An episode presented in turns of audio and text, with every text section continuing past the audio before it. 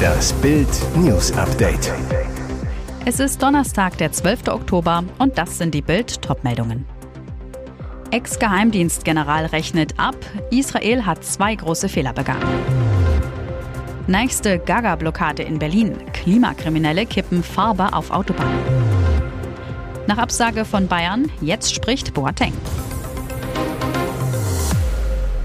Es war ein Geheimdienstversagen mit tödlichen Folgen. Dass Israels legendäre Nachrichtendienste den Terrorüberfall der Hamas auf den jüdischen Staat nicht verhindern konnten, sorgt in Israel für Fassungslosigkeit. Zwar steht jetzt der Krieg gegen die Hamas-Barbaren im Vordergrund, doch klar ist, die fatalen Fehler der Geheimdienste werden aufgearbeitet. Und die Debatte beginnt schon jetzt. Bild wollte von Ex-Brigadegeneral Yossi Kupperwasser, einst einer der Chefs in der Geheimdienstabteilung der israelischen Armee, wissen, wie konnte das nur passieren? Sein Urteil ist hart. Die israelischen Geheimdienste sind eingeschlafen. Israel habe das wahre Wesen der Hamas nicht verstanden, einer radikal-islamischen fanatischen Organisation. Heißt, man wollte glauben, dass die Hamas das Leben der Palästinenser in Gaza verbessern will, dass es die Hamas zufriedenstellt, wenn man tausenden Palästinensern ermöglicht, jeden Tag nach Israel zu kommen und zu arbeiten. Mittlerweile ist klar, die Hamas versucht gezielt genau diesen Eindruck in Israel zu erwecken. Sie verzichtete auf große Angriffe und tat so, als sei sie nicht an einem Krieg mit Israel interessiert. Dafür nahm sie sogar in Kauf, von anderen, teils noch radikaleren Islamistengruppen kritisiert zu werden. Derweil arbeiteten die Hamas-Terroristen im Geheimen daran, die Anschlagspläne gegen Israel auszuarbeiten, ohne dass israelische Geheimdienstler davon erfuhren. Kupperwasser sieht noch einen weiteren Kernfehler, den Israel begangen hat das Vertrauen in die eigene militärische Stärke. Mehr dazu auf Bild.de. Selbst bei strömendem Regen nerven die klimaradikalen Autofahrer.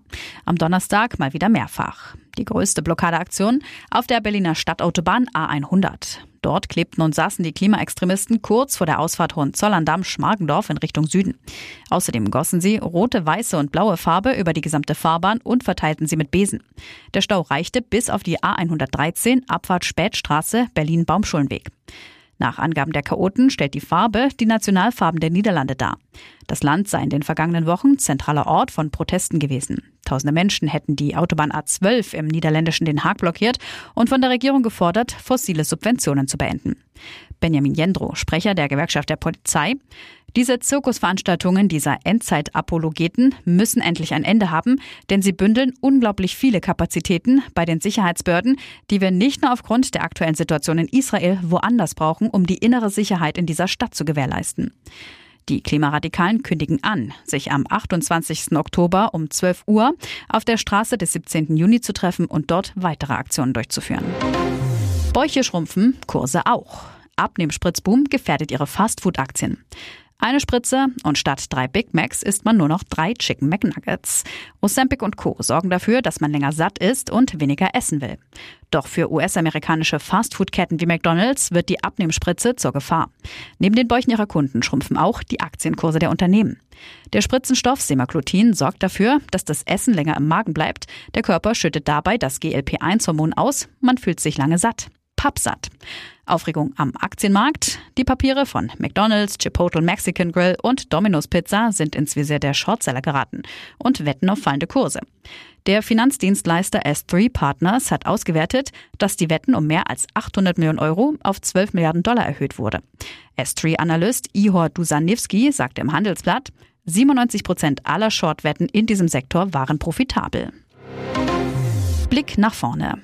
Der FC Bayern sagte Jerome Boateng ab. Aufgeben kommt für den Weltmeister von 2014 aber nicht in Frage. Der Verteidiger möchte seine Karriere unbedingt fortsetzen. Jetzt spricht Boateng darüber ein Bild. Zuletzt trainierte er bei den Bayern, zeigte sich bei den Profis. Nun hält er sich dort weiter fit, trainiert mit der zweiten Mannschaft. Boateng zu Bild. Ich bin bereit für neue Aufgaben, bin topfit und noch lange nicht am Ende angekommen. Ich spüre jeden Tag unglaubliche Energie und Willen, es noch einmal allen zu zeigen. Das Bayern aus soll für ihn nicht das Karriere aus bedeuten. Boateng will weiter kicken, aber definitiv nicht in der Bundesliga. Meine Zukunft liegt im Ausland. Über Aussagen aus Lyon, er sei nicht mehr fit genug, ärgert sich Boateng. Langsam und faul, dem entgegnet er, ich denke, dass die Fitnesswerte, die bei Bayern München aufgenommen wurden, solche Aussagen alleine Lügen straft. Es wurde leider viel Falsches erzählt. Davon lasse ich mich nicht beirren. Liebend gerne wäre Boateng nach München zurückgekehrt. Mit Trainer Thomas Tuchel hat er eine enge Verbindung. Boateng, Bayern wäre als mein alter Club eine Herzensangelegenheit gewesen. Ich nehme die guten sportlichen Eindrücke auf diesem Niveau mit in neue Möglichkeiten und Aufgaben. Jetzt will Boateng weiter kämpfen, um seine Chance, um seine Karriere. Und jetzt weitere wichtige Meldungen des Tages vom Bild Newsdesk. Beim Gassigehen mitten in Aschersleben, Finn entführt und an Eisenzaun festgeklebt.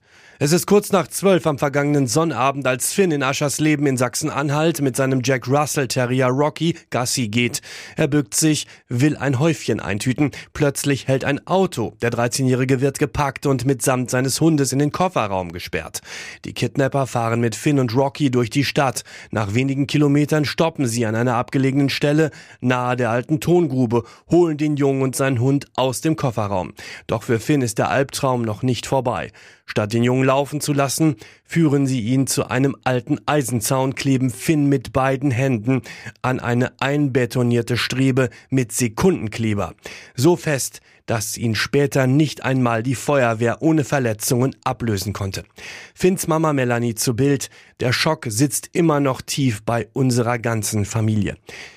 Die beiden Täter sind unterdessen auf der Flucht. Entführungsopfer Finn zu Bild. Als der Kofferraum zugeknallt wurde, hatte ich Todesangst. Ich war so unendlich froh, dass ich Rocky bei mir hatte. Polizeisprecher Marco Kopitz. Unsere Kollegen haben am Wochenende bereits umfangreiche Spuren gesichert. Wir ermitteln wegen gefährlicher Körperverletzung und Freiheitsberaubung. Heimliches Liebesaus bei Will und Jada Smith. Als es bei den Oscars klatschte, waren sie längst getrennt. Es war eine ikonische Szene. Will Smith marschiert bei der Oscarverleihung vergangenes Jahr auf die Bühne und massiert dem Komiker Chris Rock die zehn Gebote ins Gesicht. Jetzt ist klar, zum Zeitpunkt der Ohrfeige waren Smith und seine Frau Jada Pinkett Smith schon lange kein Paar mehr. Das enthüllt die Schauspielerin in ihrem neuen Buch Worthy, das am 17. Oktober erscheint.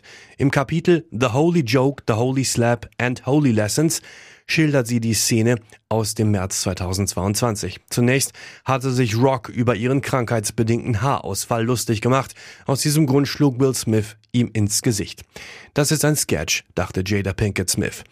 Erst als Will Chris von seinem Sitz aus anschreit, wird mir der Ernst der Lage klar. Und nein, das war kein Sketch. Sie habe sich gefragt, wieso der Vater ihrer zwei gemeinsamen Kinder so ausgerastet ist. Wir hatten ein getrenntes Leben geführt und waren als Familie dort nicht als Ehemann und Ehefrau. Tatsächlich waren die Smiths zum Zeitpunkt der Stelle vor Millionenpublikum schon sechs Jahre kein Paar mehr. Wie Jada anlässlich der Buchpromo in einem NBC-Fernsehinterview sagte, habe man seit 2016 völlig getrennte Leben geführt. Sie sei nicht offiziell geschieden und plant noch keine Scheidung, aber ihre Liebesbeziehung sei vorbei, so die Schauspielerin. Mehr dazu gibt's auf Bild.de.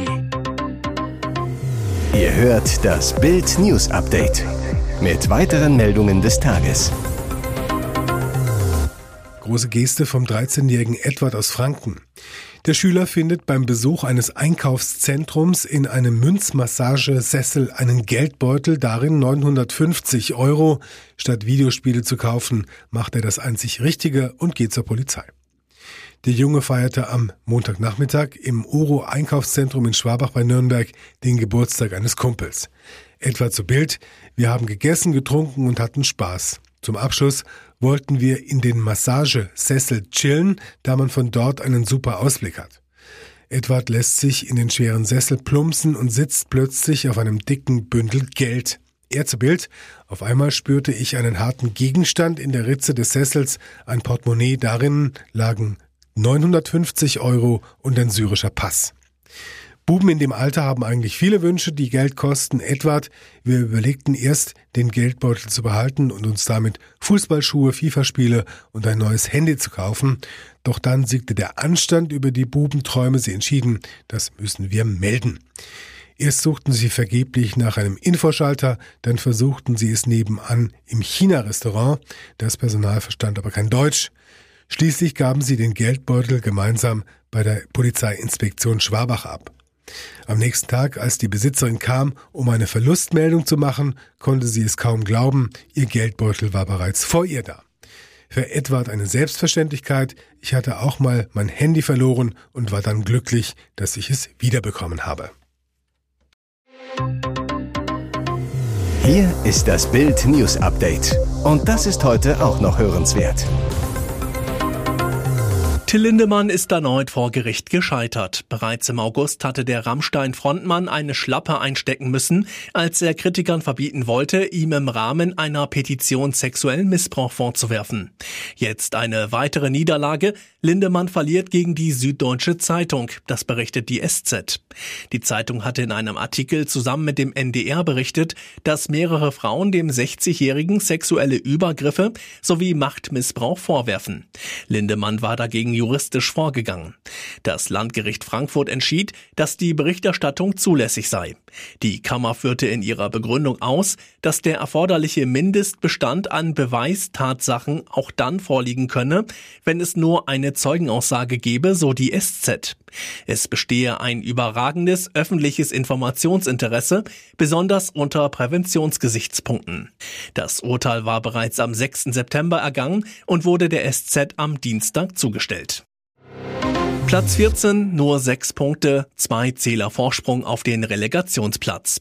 Trotzdem erhält Trainer Ole Werner eine Jobgarantie bei Werder Bremen. Er ist gar kein Thema und wird auch kein Thema bei uns werden. Wir sind überzeugt von ihm. Ole Werner hat in den knapp zwei Jahren, die er bei uns ist, die jeweiligen Ziele unter schwierigsten Bedingungen erreicht. Das würde er auch diese Saison schaffen, sagt Werder-Manager Frank Baumann im Gespräch mit Sportbild. Im Herbst 2021 kam Werner nach Bremen. Er führte die Mannschaft in der zweiten Liga von Platz 10 auf Platz 2 und stieg in die Bundesliga auf. 2023 folgte dann der souveräne Klassenerhalt, obwohl Bremen wirtschaftlich die Hände gebunden sind. Der Klassenerhalt ist auch diese Saison die Zielsetzung des Traditionsvereins. Auch für den zu Borussia Dortmund gewechselten Nationalstürmer Niklas Füllkrug ist Werner dafür der richtige Coach für die Bremer.